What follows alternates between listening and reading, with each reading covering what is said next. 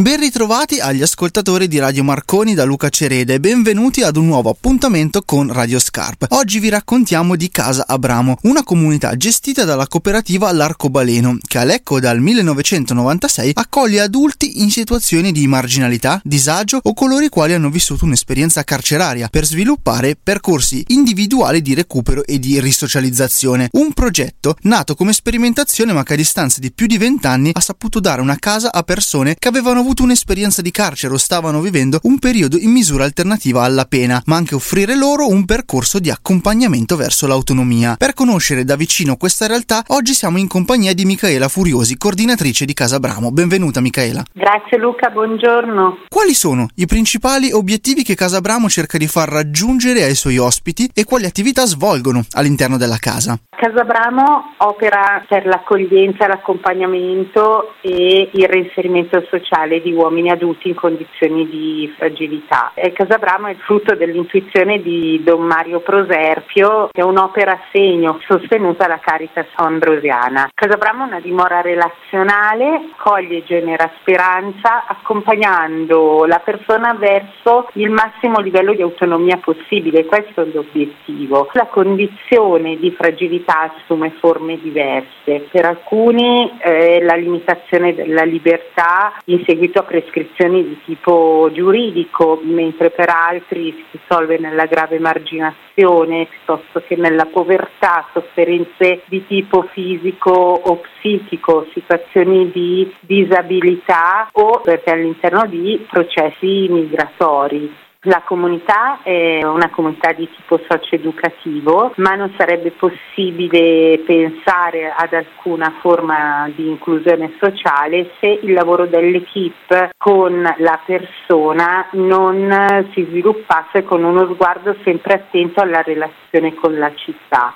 All'interno i cittadini volontari svolgono attività laboratoriali con gli ospiti questi cittadini volontari insieme agli operatori della comunità sono al loro fianco all'esterno della casa nello svolgimento di compiti, di documentazione, nella ricerca del lavoro. Qual è il desiderio e la speranza principale che accompagna voi operatori ogni volta che un ospite lascia la comunità?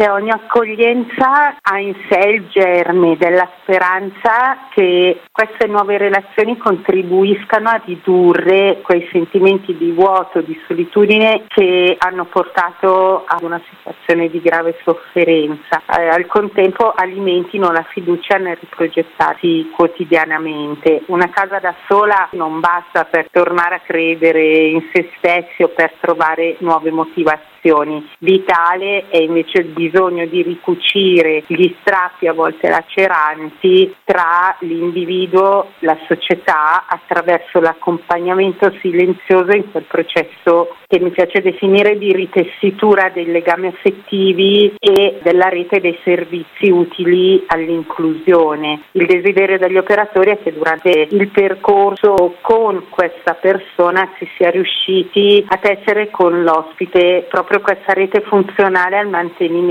della sua autonomia. Negli anni i bisogni della città sono cambiati e oggi Casa Bramo accoglie anche senza dimora persone con lievi disturbi psichici, uomini con dipendenze da sostanze o da gioco d'azzardo. Alcuni posti sono dedicati anche a stranieri e richiedenti asilo. Come si integrano e si fanno interagire persone con esigenze e bisogni così diversi? Evolvendosi negli anni Casa Bramo ha plasmato le risposte di accoglienza in base sia ai bisogni della singola persona ma anche a, a quelli della città. Noi lavoriamo nell'ambito del progetto SPRAR, accogliamo cinque persone con già l'asilo politico e ben si integrano con il resto degli abitanti della casa. Eh, casa Bramo, come dice Don Mario Prosepio, è un, un piccolo mondo in miniatura, curando la relazione tra le persone si creano anche momenti costruttivi e di sviluppo individuale e collettivo all'interno della comunità.